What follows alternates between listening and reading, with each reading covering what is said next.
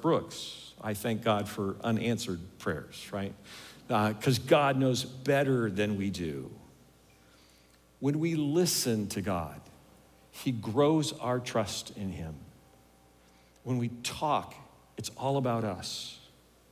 So when you're praying, when you're praying and you want God to speak, spend some time being silent.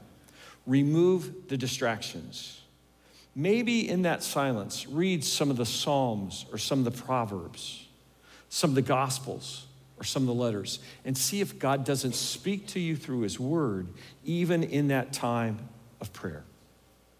Not only does God speak through Scripture, or speak through prayer, God also speaks through the church, through the body of Christ, through the counsel that you get from others who are also committed followers of Jesus, people who have a close relationship with Jesus.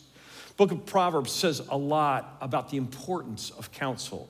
Proverbs 11 says, For lack of guidance, a nation falls, but victory is won through many advisors.